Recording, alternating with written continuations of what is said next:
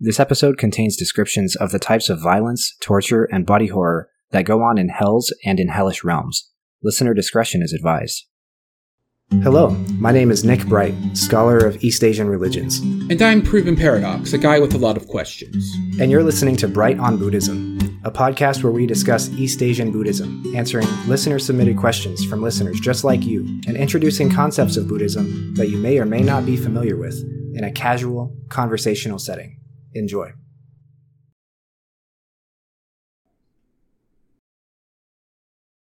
Here, is there some means of divine punishment or retribution for evil in the world? That is an interesting question. I think there is a cause and effect relationship between the things that we do and the circumstances of our lives, but I don't think there is some balance book in which some arbiter of justice keeps track of everything.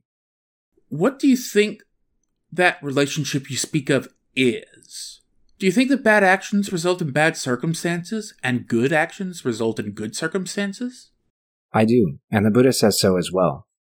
Due to the doctrine of karma, there is a straight line that can be drawn between every cause and every effect, and to know that line is to be enlightened.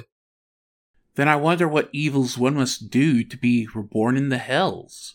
The inhabitants there experience circumstances of suffering completely unheard of in the human realms. Indeed, many of them committed one or more of the five gravest sins, or they lived so immorally that they incurred extremely long lives of horrible suffering for themselves. May they be uplifted from that suffering somehow in the future.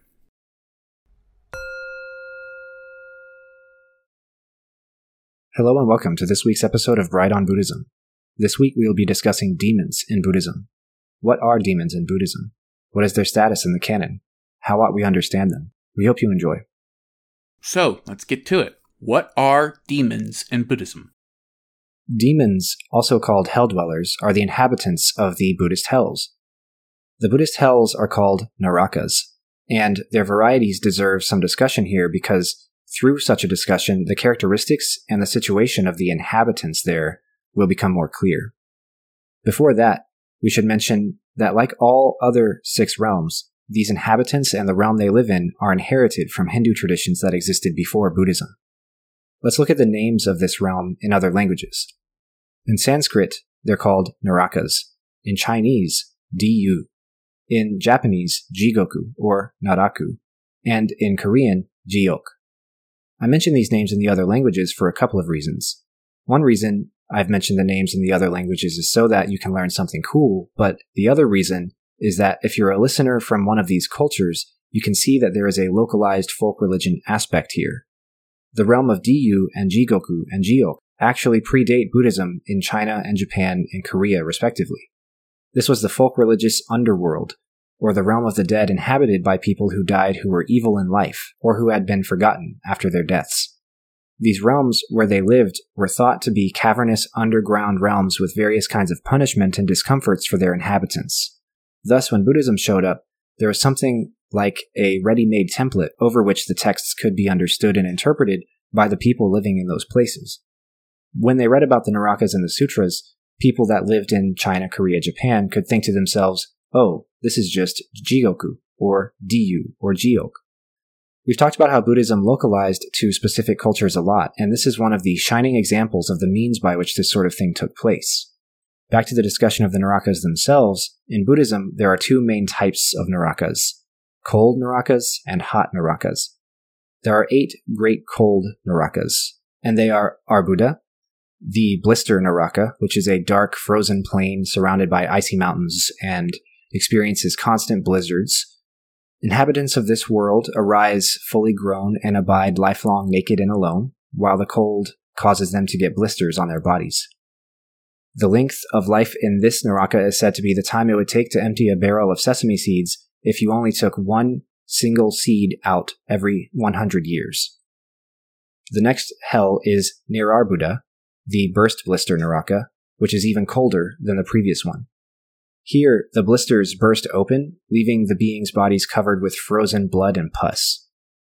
The next one is Atata, which is the shivering Naraka, and there the beings are shivering because it's so cold, and that's why it's called Atata, is because they're making an at dot dot dot dot sound with their mouths. The next one is Hahava, and this one is the Lamentation Naraka. Here it's even colder, and the beings lament in the cold, and they go ha, ha, in pain because of it. The next one is Huhuva, and this one is the chattering teeth Naraka, where they shiver so much that their teeth chatter, making the sound hu hu. The next one is Utpala, and this one is called the Blue Lotus Naraka, because the cold there makes all of the inhabitants' skin turn blue. The next one is Padma, or the Lotus Naraka, and it has blizzards that crack open frozen skin, leaving the inhabitants raw and opened up and bloody, kind of like how a lotus is opened up. And then the worst of the cold hells is Mahapadma, or the Great Lotus Naraka. In this one, the entire body opens up like a lotus after cracking into pieces from being frozen. Here, the internal organs are exposed to the cold, and also they open up and crack themselves. Worse than these are the eight great hot hells, and they are Sanjiva. This one is particularly grisly because it's called the reviving Naraka. Here, the ground is made of hot iron, and it's heated by like an immense fire underneath. And beings in this Naraka appear fully grown, already in a state of fear and misery. As soon as the being in this realm begins to fear being harmed by others, their fellows appear and attack each other with iron claws, and guards appear and attack them with fiery weapons. As soon as the inhabitants here experience an unconsciousness that's kind of like death, suddenly they're restored back to full health and the whole thing starts over again. It is said to be 1,000 yojanas beneath Jambudvipa, the Buddha realm where we are now. Just for clarification, a yojana is said to be 8 to 10 miles. This realm is also 10,000 yojanas from anything in each direction, from any other realm. The next hot hell is the Kalasutra Naraka, which is the black thread Naraka. This one has all of the torments of Sanjiva, but in addition, black lines are drawn upon the body of the hell dwellers, and the hell guards use these as guides to cut the beings apart with fiery saws and axes. The next one is Samgata, the crushing Naraka. This one is surrounded by huge masses of rock that smash together and crush the beings into a very bloody pulp. When the rocks move apart again, life is restored to the Hell Dwellers there and they start the process all over again. The next one is the Raurava, or the Screaming Naraka. And this is where Hell Dwellers run wildly about looking for refuge from the burning ground. And when they find any kind of shelter, they're locked inside it as the shelter burns down around them, and they scream on the inside.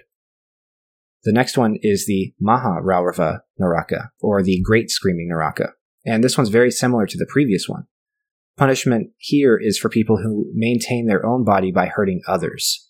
In this hell, birds torment them and eat their flesh, all while the ground is on fire. The next one is the Tapana Naraka, this one is the heating Naraka, where hell guards impale beings on a fiery spear until flames issue from all of their orifices. The next one is the Pratapana Naraka, or the Great Heating Naraka. The tortures here are similar to the previous one, but the beings are pierced in a more violent and grisly fashion with a trident instead of a spear. The final hot hell is the worst of all of these 16 that we've described so far, and this one is the Avici Naraka, this one is the uninterrupted Naraka. Beings here are roasted in an immense blazing oven, and they experience all kinds of terrible suffering and torture. As I mentioned, the hot Narakas are worse than the cold ones, and the punishments that go on there are much longer and much more graphic and terrible. The inhabitants of these realms end up there as a result of some karmic act in their lifetime that is consummate with their punishment. Each lifetime in these Narakas is eight times the length of the one before it. The sufferings of the hell dwellers that live there often resemble those of the Pretas, and the two types of being are easily confused. The way we distinguish between these beings is that the hell dwellers are trapped in the underground realms, and the Pretas can move about freely. This makes hell dwellers very different from Judeo Christian demons in that they can't really interact with any human beings. There is possession in Buddhism, and we'll talk about that in a future episode, but there's no possession of humans by the inhabitants of the Narakas, because they can't interact with anybody from any realm other than their own.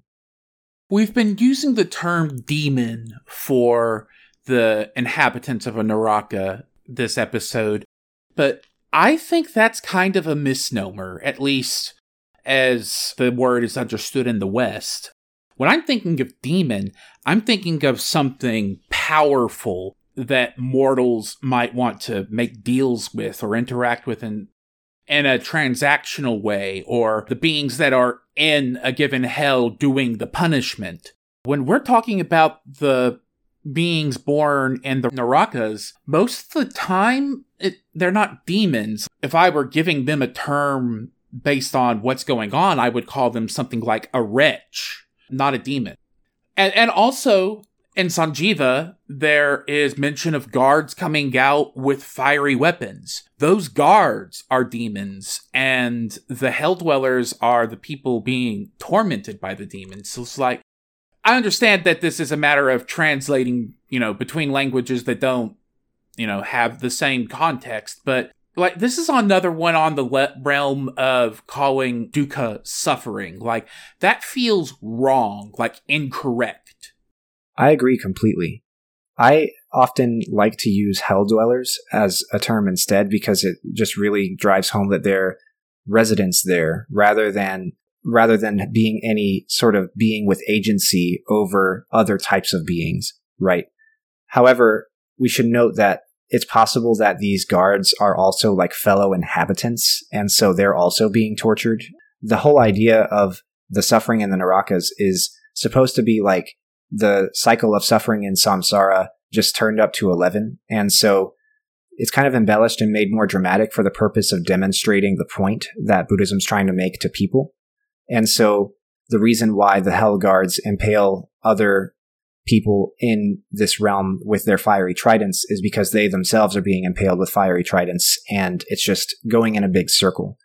And to remedy that suffering is to attempt to break that cycle. And the way to do that is to do away with the unwholesome causes which cause there to be inhabitants in these hells in the first place. Right. And that's basically in sum what Buddhism is trying to do for the realm of the humans. So I think that there's a huge teaching tool aspect to the relationship between the inhabitants and the guards. And I agree also. I think that saying demon here is carrying with it a lot of Judeo Christian baggage that we just really don't need whenever we're looking at something this distant from, you know, Judaism, Christianity, and Islam. So, with that noted, we're still probably going to use the word demon once in a while for this, but we've noted that that translation is not quite correct. So let's get back to the script. So, what is the status of Hell Dwellers in the canon? There are physical descriptions of the Narakas and the inhabitants of them that we've mentioned a moment ago, but there are also many stories of Buddhas and Bodhisattvas traveling to these Narakas to preach to the demons or the Hell Dwellers and to try to save them, which we ought to mention. If you remember our previous episode on Maudgalyayana, there is a story we have in a Dunhuang cave manuscript dating back to the 9th century Common Era where Maudgalyayana asks the Buddha where his parents went after they died. This story is a longer version of a story that came up in a sutra as early as the 4th century Common Era. In the story, Maudgalyayana, whose name is Mulian in Chinese, seeks the help of the Buddha to rescue his mother, who has been reborn in the Preta world in the sutra, or in the Avici hell in the Dunhuang cave tale. Maudgalyayana cannot rescue her by his individual effort, but the Buddha instructs him to offer food and gifts to monks and monasteries on the 15th day of the seventh lunar month. This established the Ghost Festival, or in Chinese the Guijie. Mulian or Maudgalyayana's devotion to his mother reassured East Asian people that Buddhism did not undermine the Confucian value of filial piety, and it also helped to make Buddhism into a more localized Chinese religion, and it also reflected existing trends of filial piety that existed in Indian Buddhism already. While the most significant aspect of this story is that it established a ritual tradition of making offerings to the dead in Chinese Buddhism, another important aspect is this idea that the inhabitants of the Narakas can be saved by our actions in this realm. To this day, there are festivals and rituals whose purpose is directed not only as saving the community from the hungry ghosts and saving the hungry ghosts themselves, but also saving the hell dwellers from their suffering as well. Later, in several Mahayana sutras, the suffering of the Narakas and their inhabitants is described further, specifically in the context of the bodhisattvas actually traveling to these realms in order to preach to the demons or the Hell Dwellers and save them that way.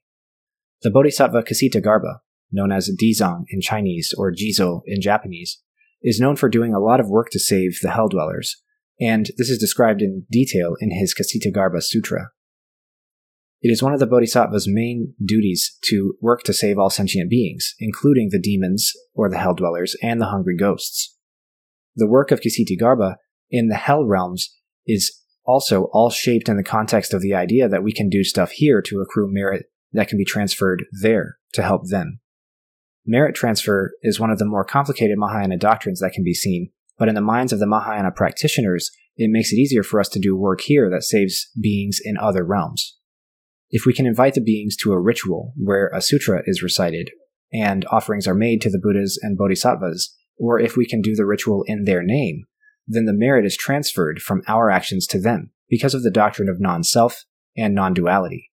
As such, they are often invoked in text and in ritual in a variety of contexts and for a variety of purposes, but most of them are directed towards alleviating their suffering or attempting to enlighten or save them in some way. How ought we understand hell dwellers? Since we've described not only the circumstances and the characteristics of the Narakas and their inhabitants, as well as the rituals that the Mahayana comes up with to help them, we can now see a couple of different iterations of them.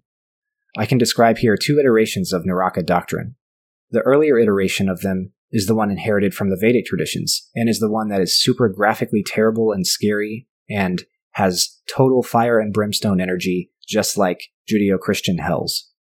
This iteration is something that is used to motivate lay practitioners not to do bad things, lest they end up in that place. This is one of the ideas behind every single negative afterlife mythos in every religion. Nearly every religion that presents a morality or an ethic has to face down the question, why should I do what you say? And the answer that many come up with is, because if you are bad in this life, something bad will happen to you in the next. The second iteration reimagines the Narakas and their inhabitants as the focus of ritual and offerings. They're not presented as a warning against living in certain ways as much as they're presented as objects of pity and compassion. The idea of reincarnation and non duality is fleshed out to the point where it is frequently argued that the reason we should show compassion and kindness towards hell dwellers is that they were once our parents, siblings, children, aunts, uncles, cousins, etc., in different past lives, Thus, we should do rituals and make offerings to them as part of our bodhisattva practices, but also as part of our filial piety and our respect and love for our family. I think we should also not ignore Hell Dwellers' role in terms of their aspect as local and folk religious mythical creatures. This is their oldest and most culturally significant role in the cultures where Buddhism has traveled to, and it is one of the most important in the processes of localization that can be observed with Buddhism and Chinese, Korean, and Japanese religion as well as others over time. All of this being the case, we should remember something important, which I've saved for the last bit of the episode. There are no named hell dwellers that we know of. Because they are unable to leave the hell realms where they live, they do not attend the Buddhist sermons in the human realm. And because they are usually only able to make certain noises, they don't speak or communicate with anybody. They don't have high cognitive abilities. Think about how humans frequently think of animals as being a lower level of consciousness than humans. Then think about how hungry ghosts are thought of as even lower than that. Well, demons or hell dwellers are supposed to be even lower than that. These are supposed to be the basest levels of creatures, so they are not active in any of the canon or the sutras at all, and they don't do anything in any of the texts.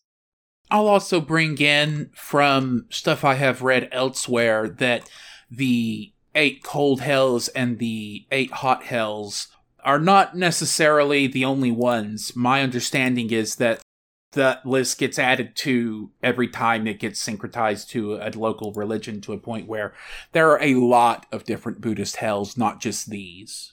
That's true. Yes, I only presented the Indian text hells that are presented in the Pali Canon and in the Indian religious texts that predate Buddhism.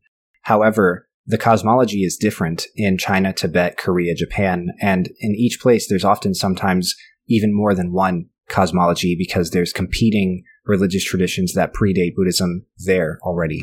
And in those cases, the hells are still a template that Buddhism can be read into and read onto by the people who live where Buddhism travels to. But at the same time, the hells and the landscape and what happens there and who goes there and why, it can be very different because, like I said, death rituals and death mythology is one of the things in Buddhism that just gets localized and reinterpreted and changed the most over Buddhism's history as it goes through East Asia. We hope you enjoyed this week's episode on demons in Buddhism. Join us next week where we will discuss samadhi. What is samadhi in Buddhism? How does one attain it? What happens when they do? We hope to see you there. Thank you for listening. Thank you for listening. We'll see you next time. My name is Nick Bright, scholar of East Asian religions and voice of Hearer. And I'm Docs, editor, question asker, and voice of Hermit. And this has meant Bright on Buddhism. Thank you for listening. If you like our podcast or if you have a question you'd like us to discuss, we'd love to hear from you. Please consider leaving a comment or review, subscribing, or joining us on social media. Email us at bright.on.buddhism at gmail.com or find us on Mastodon at brightbuddhism at mstdn.party. As always, citations and resources for this episode can be found in the show notes. Thank you.